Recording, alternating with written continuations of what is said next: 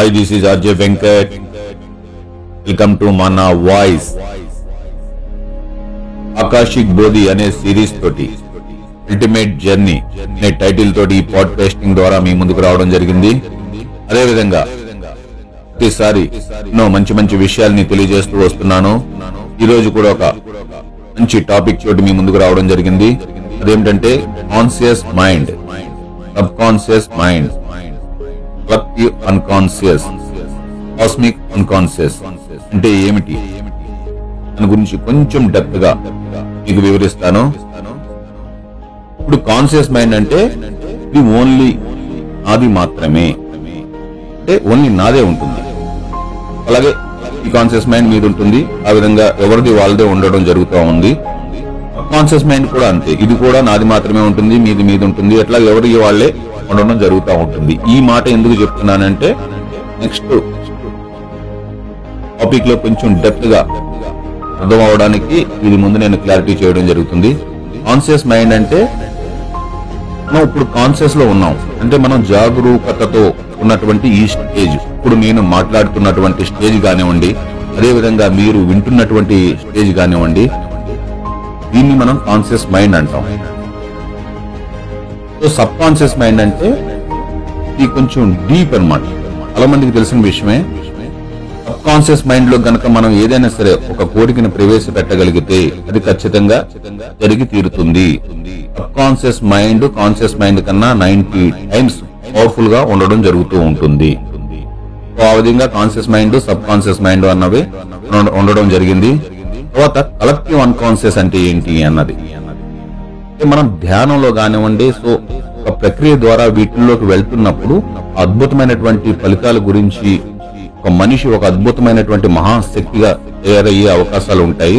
దాని గురించి నేను ఇది వివరించడం జరుగుతుంది. ఇప్పుడు కలెక్టివ్ అన్కాన్షియస్ ఇది మన అందరిది మాత్రమే అయి ఉంటుంది.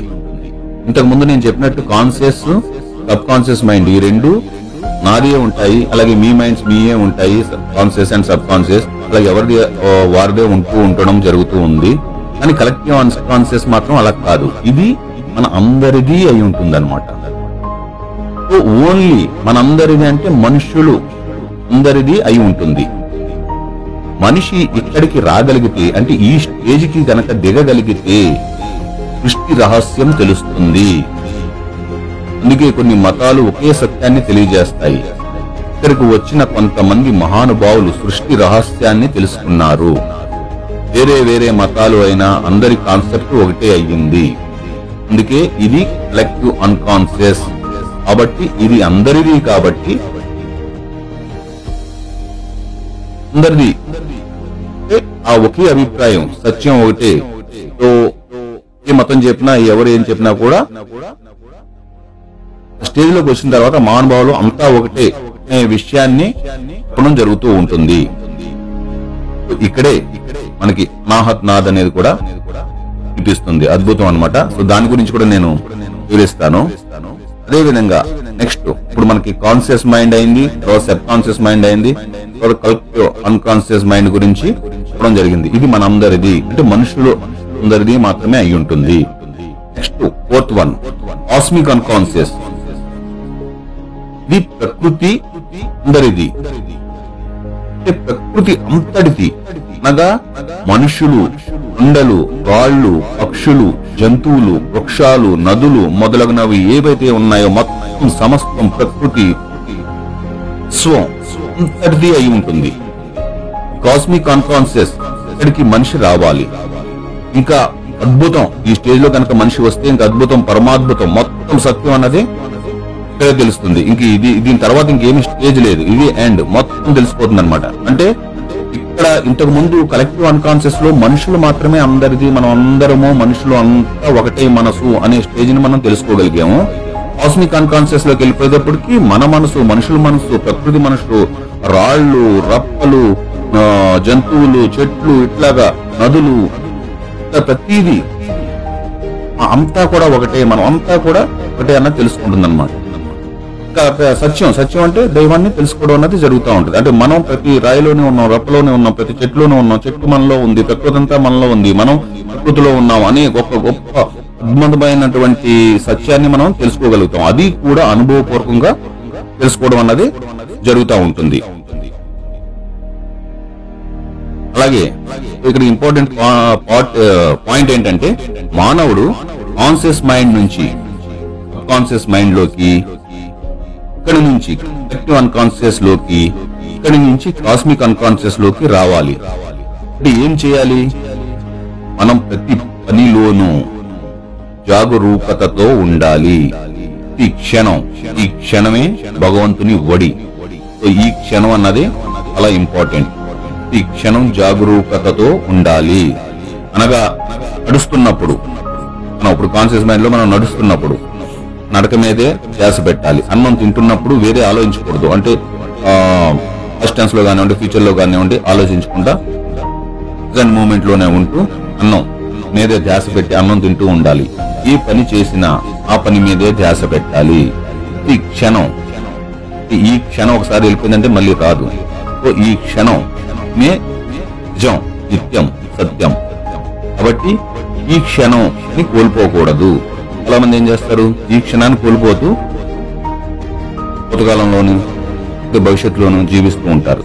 మనం ఈ శరీరం అన్నది మన శరీరం అన్నది ఈ క్షణంలోనే ఉంటూ ఉండడం జరిగింది. ఈ క్షణమే నిజం కదా? ఈ క్షణాన్ని మనం చూస్తున్నాం. అయిపోయిన కాలాన్ని మనం చూడలేము రాబోయే కాలాన్ని ఇంకా రాలేదు దాన్ని మనం గమనించలేము. అది వచ్చిన తర్వాత మన అనుభవంలోకి వస్తుంది. సో అది అనుభవంలోకి వచ్చినప్పుడు అది ఈ క్షణం అవుతుంది. ఈ క్షణం.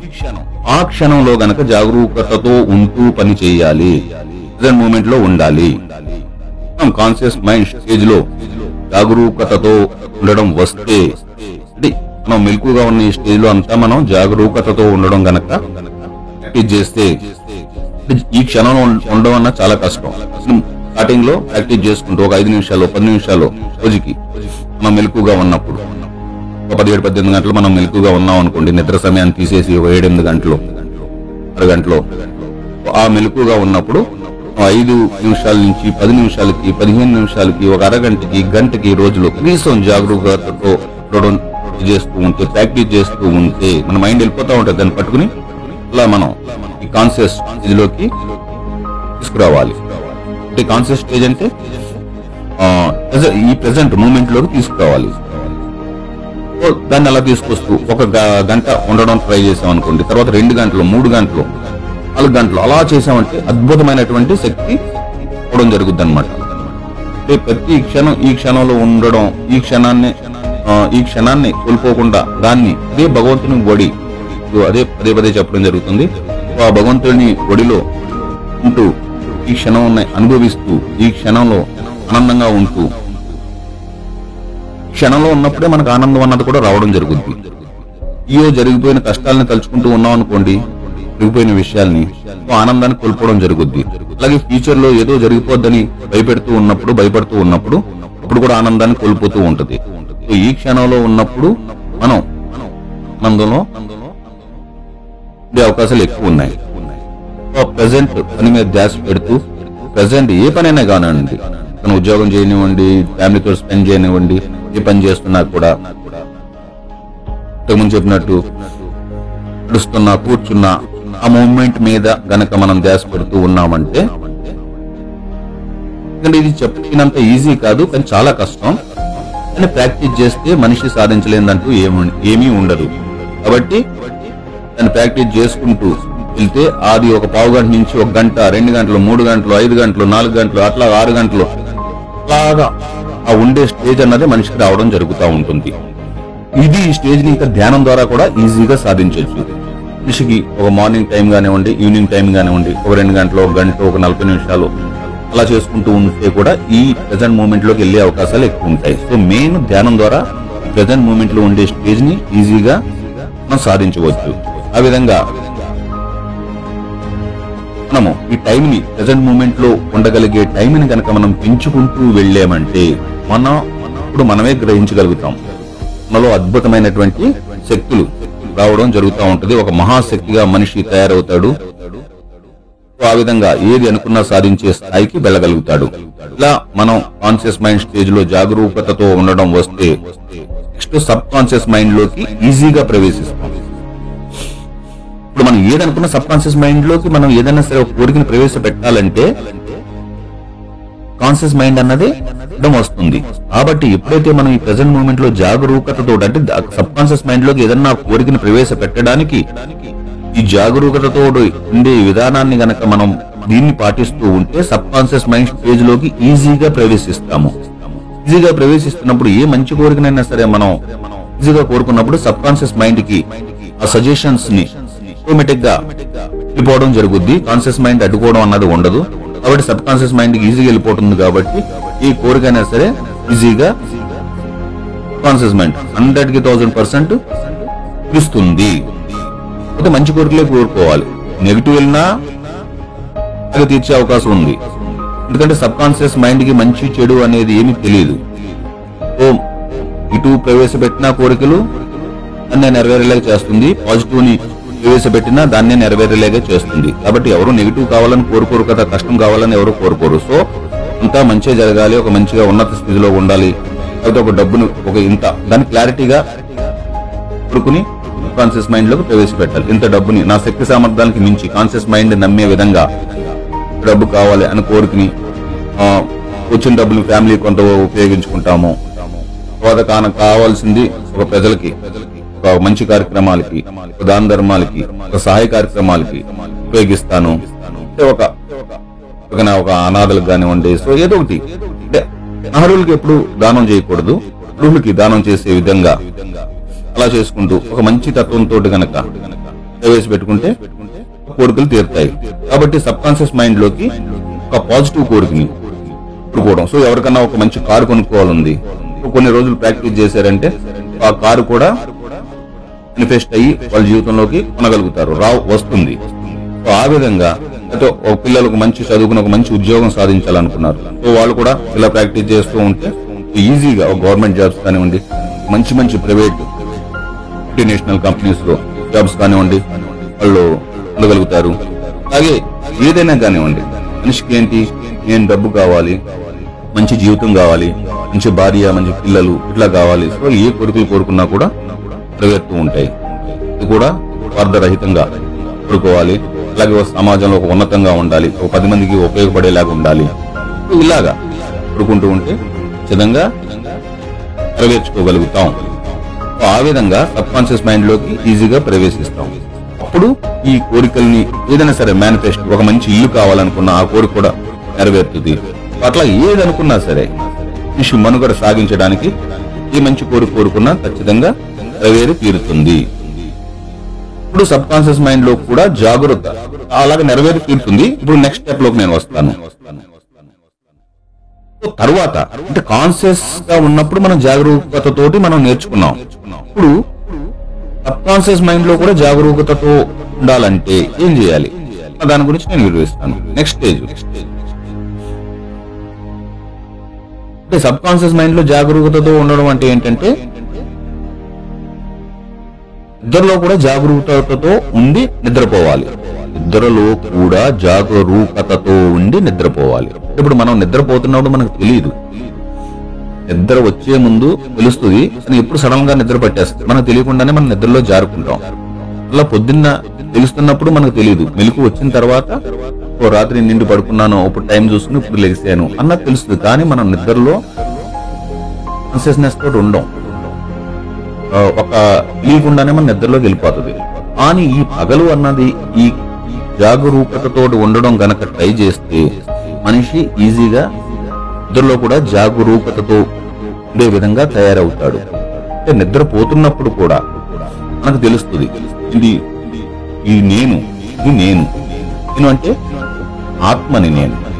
శరీరం వేరు. నేను వేరు. అనే భావన అన్నది నాకు తెలుస్తూ ఉంటుంది. నా శరీరం పడుకుంది. ఎగ్జాంపుల్ చెప్తున్నా. నా శరీరం పడుకున్నప్పుడు ఆ ఆత్మలో ఉన్నటువంటి నా ఆత్మ అయినటువంటి నేను ఈ శరీరం నా శరీరం పడుకుంది. ఇప్పుడు నేను పడుకుని ఉన్నాను. నేను క్లియర్గా గమనించగలుగుతాను అనమాట ఆ కెపాసిటీ అన్నది రావడం జరుగుతుంది ఈ శరీరం నిద్రపోతూ ఉంది. నేను ఒకతోటి దాన్ని గమనించగలుగుతాను. అనుకున్నాను మనం నిద్రలోని అటు ఇటు తిరుగుతాం. మనకు తెలియదు ఆటోమేటిక్గా చేతిని ఇటు పెట్టడం అటు పెట్టడం చేస్తూ ఉంటాం. కానీ మన జాగరూకతతో ఉంటే మన చేతిని తీయాలనుకుంటేనే తీస్తాము అటు పెట్టాలనుకుంటేనే పెట్టగలుగుతాం. ఇవన్నీ కాళ్ళు కాళ్ళు మెదపాలనుకుంటే కాళ్ళు మెదపాలనుకుంటేనే మెదపగలుగుతాం. అలా శరీరాన్ని కదపాలనుకుంటేనే కదపగలుగుతాం. సో ఆ విధంగా ప్రతిదీ మనం అలా ఉండి సాక్షిభూతంగా చూడడం జరుగుద్ది ఈ శరీరాన్ని. అంటే నేను ఆ శరీరాన్ని శరీరం నిద్రపోతుంది సాక్షిభూతంగా చూడగలుగుతున్నాను. అదే నిద్రలో కూడా జాగరూకతతో ఉండడం అంటే లెగిస్తున్నప్పుడు ఆహా నా శరీరం లెగిస్తుంది అన్నది కూడా నేను చూడగలుగుతా ఉంటాను. నేను లెగిశాను. దీన్నే మెలకు వచ్చింది లెగిశాను. అది కూడా అనుభవించగలుగుతాను. అది అద్భుతమైనటువంటి అనుభవాలు. మాటలు మాటల్లో చెప్పాలంటే దాన్ని వివరించాలంటే చాలా కష్టమైన ఉంటాయి. కానీ సాధ్యమైనంత వరకు నేను దాన్ని వివరించడం జరుగుతుంది. నా శరీరం లెగుస్తుంది అన్నది నేను ప్రత్యక్షంగా చూడగలుగుతాను. మెలుపులోకి వచ్చాను. నా శరీరం లెగుస్తుంది అన్నది నేను స్వయంగా నా అనుభూతి ద్వారా నేను తెలుసుకోవడం అన్నది జరుగుతూ ఉంటుంది. నేను లెగిసి కృష్ణ పనులు చేసుకుంటూ ఉంటాను. మళ్ళా లెగుస్తున్నప్పుడు మళ్ళీ కాన్షియస్లో ఉన్నప్పుడు కూడా మళ్ళీ జాగరూకతతో ఉంటా ఉంటాం. ప్రెసెంట్ మూమెంట్లో ఉండి. అలాగా నిద్రలోనూ జా ఉండాలి. జాగరూకతతో పడుకున్నప్పుడు జాగరూకతతో ఉండాలి. ఉన్నప్పుడు మనకి ఏ కళలు కూడా రావడం అన్నది నిద్రలో తగ్గిపోవడం జరుగుద్ది. ఎందుకంటే నాకు తెలుస్తుంది "ఆ, ఈ కళ నాకు బాగలేదు? ఆ కళను కూడా ఆపేసుకోవచ్చు మనం. ఎందుకంటే జాగరూకతతో ఉన్నాం కాబట్టి. మనకి కళలు కూడా రావడం అన్నది మాయమైపోతూ ఉంటుంది అనమాట ఎందుకంటే జాగరూకతతోటి నిద్రలో కూడా ఉండడం వలన. సో ఆ విధంగా లెగుస్తున్నప్పుడు నేను జాగరూకతతో ఉండి ఎగడం అన్నది తెలుస్తూ ఉంటుంది. సో ఆ విధంగా మనిషి ఒక అద్భుతమైనటువంటి శక్తి సంపన్నుడుగా తయారవుతాడు. నిద్రలో కూడా జాగరూకతతో ఉంటే ఇప్పుడు కలెక్టివ్ అన్కాన్షియస్లోకి ప్రవేశిస్తాము. కలెక్టివ్ అన్కాన్షియస్లో కూడా జాగరూకతతో ఉంటే ముందు నిద్రలో జాగరూకతతో ఉంటే కలెక్టివ్ అన్కాన్షియస్లోకి ప్రవేశిస్తాం అప్పుడు మనకి ఇదంతా మనమంతా ఒకటే అన్నది తెలుస్తుంది. మనుషులు అందరం ఒకటే అనే విషయం ఇంతకు ముందు నేను స్టార్టింగ్లో చెప్పాను కదా అది తెలుస్తుంది. సో అదే విధంగా కలెక్టివ్ అన్కాన్షియస్లో కూడా అవేర్నెస్ తోటి జాగరూకతతో ఉంటే కాస్మిక్ అన్కాన్షియస్లోకి ప్రవేశిస్తాము. ఇక్కడికి వచ్చామంటే మిరాకిల్స్ అన్బిలీవబుల్ సత్యం తెలుస్తుంది. సూపర్ స్టేజ్ అయి ఉంటుంది. ఇంకా అద్భుతం. కాస్మిక్ అన్కాన్షియస్ అంటే. ఇంకేంటి మనం అందరం ఒకటే. మనుషులు చెట్లు ఇంకా ముందు చెప్పాను కదా కొండలు వృక్షాలు నదులు ప్రకృతి అంతా ఒకటే. అందులో నేనున్నాను ప్రకృతి నాలో ఉంది అనే సత్యాన్ని తెలుసుకోగలుగుతాము. ఒక పరమాద్భుతమైనటువంటి స్టేజ్ అసలు ఆ మాటల్లో వివరించలేనటువంటి అద్భుతమైనటువంటి మానవుడు శక్తివంతుడిగా తయారవుతాడు. ఆ స్టేజ్లో నేను వెళ్ళాను అంటే ఇంకా అద్భుతమైనటువంటి మానవుడిగా శక్తివంతుడుగా నేను తయారైపోతాను. సో అలాగా. చేయడం జరుగుతుంది. ఈ స్టేజెస్లోకి వెళ్తా ఉంటే గొప్ప మనిషిగా మనిషి ఒక ఒక మహానుభావుడుగా తయారవడం అన్నది జరుగుతూ ఉంటుంది. అదేవిధంగా మనిషి పైకి వెళ్ళాలంటే కిందకి వెళ్ళాలి. ఇప్పుడు ఏదైనా ఆ, మీకు అది ఎలాగంటే తెలియజేస్తాను. కిందకి ఎంత వెళ్ళగలిగితే పునాదులు అంత గట్టిగా ఉంటాయి. అంత పైకి వెళ్ళగలుగుతాడు. ఎగ్జాంపుల్ చెట్లు చూడండి. ఇందాక వేళ్ళు పునాదుల్లోకి ఎంత లోతుగా వెళితే ఆ చెట్టు అంత పైకి దిగుతుంది. అదే విధంగా లైన్ లాగా మనిషి మనిషి ఎదగాలంటే కింద కూడా పునాదులను అంత గట్టిగా ధీటుగా చేసుకున్నప్పుడు ఆ మనిషి ఆకాశం అంత దిగుతాడు. ఆ విధంగా ఉండడం జరుగుతుంది. ఏ పనైనా మనిషి ప్రెజెంట్ మూమెంట్లో ఉండి కాన్షియస్గా చేయాలి. ఇప్పుడు మనిషి ఇప్పుడు పనులు చేయలేడు అసలు. ఎప్పుడైతే కాన్షియస్గా ఉండి మనిషి పనిచేస్తాడో తప్పుడు పనులు కానివ్వండి అన్యాయమైనటువంటి పనులు కానివ్వండి అసలు చేసే విషయమే ఉండదు. చేయలేడు. ఇయ్యడు ప్రజెంట్ మూమెంట్లో కాన్షియస్లో ఉన్నప్పుడు మనిషి ఎప్పుడు మంచి పని అనే చేస్తాడు మంచి పనులనే చేస్తాడు. చెడు పనులు చెయ్యడు. ఎందుకంటే కాన్షియస్లో ఎప్పుడు మంచి పనులే చేయడం అన్నది జరుగుతూ ఉంటుంది. ఇంకోటి ఏంటంటే ఇప్పుడు మనం అందరం ఒకటే అన్నాం కదా దాని గురించి నేను మీకు ఒక ఎగ్జాంపుల్ ఇస్తాను. మనం సముద్రంలోకి మన సముద్రంలోనే ఈ ఎరేల్ అంటారు కదా అంటే మన మన ఏమంటాం? కెరటాలు. కెరటాలు ఉంటాయి కదా? కెరటాలు పైకి అలాగైతే వేరే వేరేగా ఉంటాయి. అంటే ఇప్పుడు కెరటం ఒక సముద్రంలో ఒక కెరటం వచ్చింది ఇక్కడ ఒక కెరటం అక్కడ ఒక కెరటం ఇక్కడ ఒక కెరటం వచ్చింది. సో కెరటాలన్నీ వేరే వేరేగా మనకు కనిపిస్తాయి. అదేవిధంగా మనం సముద్రంలో కెరటాల లాగా అందరం వేరే వేరే విధంగా ఉన్నాం కానీ సముద్రం లోపలికంటూ వెళితే సముద్రం అంతా ఎలా అయితే ఒకటిగా ఉంటుందో అలాగే మనం మన మనస్సు లోపలికి వెళితే అక్కడ ఒక చోటంటూ వస్తుంది. అక్కడ మన అందరి మనస్సులు వేరు వేరు ఉండవు. అంతా ఒకే ఒక్క మనసు ఉంటుంది. మనం అంతా ఒకటే అని అర్థం మనకు అవుతుంది. కలెక్టివ్ అన్కాన్షియస్లోకి వెళ్ళినప్పుడు మనందరం ఒకటే అనే విషయం అర్థం అవుతుంది అంటే సముద్రంలో కెరటాల పైకి ఎలాగైతే వేరువేరుగా ఉంటాయో ఆ సముద్రం లోపలికి వెళ్ళినప్పుడు ఆ కెరటాలన్నీ ఒకే నీరు నుంచి వచ్చినాయి. ఆ సముద్రం నీరు నుంచి రకరకాల కెరటాలు ఎలాగైతే పైకి వచ్చినాయో సముద్రంలో లోపల నీరంతా ఒకటిగా ఎలాగనే ఉందో అలాగే మనం పైకి అందరం వేరే వేరేగా కనిపించినా లోపల మన అందరి మనస్సు కూడా ఒకటే. అనే సత్యం అన్నది మనకు తెలియడం జరుగుతూ ఉంటుంది. ఇది కూడా ఒక అద్భుతమైనటువంటి ఇంపార్టెంట్ అయినటువంటి విషయం అండి. అదేవిధంగా అంతర్గతంగా మనం అంతా ఒకటే. అనే దానికి దానికి కొన్ని క్రియలు ఉన్నాయి. అన్నే మన కబీర్ గారు ఏమన్నారంటే కబీర్ ఏమన్నారంటే అనాహత్ నాద్ అని కూడా అన్నారు. ఇప్పుడు ఆహాద్ నాద్ మరియు అనాహద్ నాద్ అంటే ఏంటో సింపుల్గా నేను మీకు వివరిస్తాను. మనకి ఒక నాదం తెలుసు. చప్పట్ల ద్వారా కానివ్వండి డ్రమ్స్ పై కానివ్వండి గోడపై కానివ్వండి దెబ్బ కొడితే ఒక రకమైనటువంటి సౌండ్ సంగీతం వస్తుంది. ఈ విధంగా దెబ్బ ద్వారా వచ్చే సౌండ్ని సంగీతాన్ని ఆహత్ నాద్ అని అంటారు. అంటే మనం చప్పట్లు అంటే ఒక చెయ్య రెండో చెయ్యి కలిస్తేనే చప్పట్లు వస్తాయి. ఓ ఒక చెయ్యితో కొట్టడం. అంటే ఒక చెయ్యితోటి కొట్టినప్పుడు గోడను కొట్టామనుకోండి గోడ అన్నది రెండో చెయ్యి అయింది. అలాగే దేని మీద సరే ఆ రెండు కలిస్తేనే సౌండ్ అన్నది అవడం జరుగుద్ది. దాన్ని మహత్నాథ్ అని అంటారు. మహత్నాథ్ అంటే ఏంటంటే కలెక్టివ్ అన్కాన్షియస్లో ఎన్నో ధ్వనులు ఉంటాయి. ఇక్కడ దెబ్బ ద్వారా వచ్చే ధ్వని ఉండదు. దెబ్బ లేకుండానే సహజంగానే ధ్వని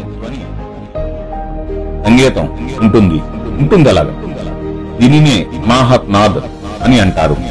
ఇక్కడ మనిషికి మహాత్నాథ్ వినిపిస్తుంది. ఈ స్టేజ్లో కలెక్టివ్ అన్కాన్షియస్లోకి వచ్చినప్పుడు ఇంతకు ముందు నేను చెప్పాను. మహాత్నాథ్ అన్నది వినిపిస్తుంది అని. ఇక్కడ సహజంగానే ఒక ధ్వని అన్నదే ఉండడం జరుగుద్ది. అంటే మామూలు ధ్వని ఏంటి? ఆహత్నాథ్ అనేది మామూలు ధ్వని. మనం ఏదైనా సౌండ్ ఒక ఒక చెయ్య రెండో చెయ్య కొడితేనే ఒక సౌండ్ అన్నది రావడం జరుగుద్ది. ఏదైనా ఇన్స్ట్రుమెంట్ మీద కానివ్వండి ఒక వస్తువు మీద కానివ్వండి కొట్టినప్పుడు ఒక సౌండ్ అన్నది సహజంగా పుడుతుంది. కానీ దాన్ని ఆహర్నాథ్ అంటారు. ఆ సహజంగా పుట్టే అంటే ఒక చప్పట్ల ద్వారా కానివ్వండి ఒక దెబ్బ ద్వారా కానివ్వండి పుట్టే ఆ సౌండ్ని మనం ఆహ్నాద్ అంటాం. కానీ అసలు దెబ్బ లేకుండా సహజంగానే ఉన్నటువంటి ఆ సౌండ్ని అనాహత్నాద్ అని అంటారు. సో అది మనకి కలెక్టివ్ అన్కాన్షియస్లో అన్నది కనబడడం జరుగుతుంది.